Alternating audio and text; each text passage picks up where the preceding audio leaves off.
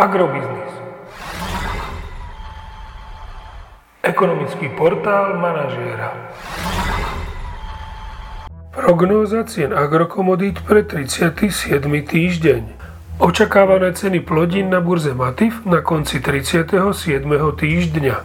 Pšenica tristotridsaťpäť až tristopäťdesiatpäť eur za tonu, kukurica tristotridsať až tristoštyridsaťpäť eur za tonu, repka päťstoosemdesiat až šesťstoštyridsať eur za tonu.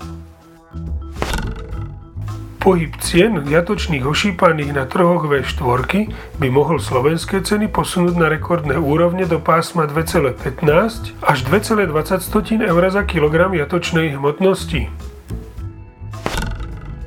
Agromagazín nemení svoj minulotýždňový odhad nákupnej ceny surového kravského mlieka na september až november.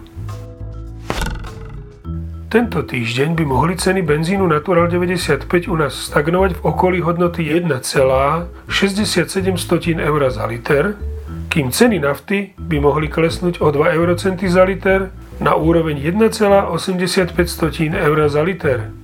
Podrobnejšie informácie nájdete v aktuálnej prognóze na portáli Agrobiznis.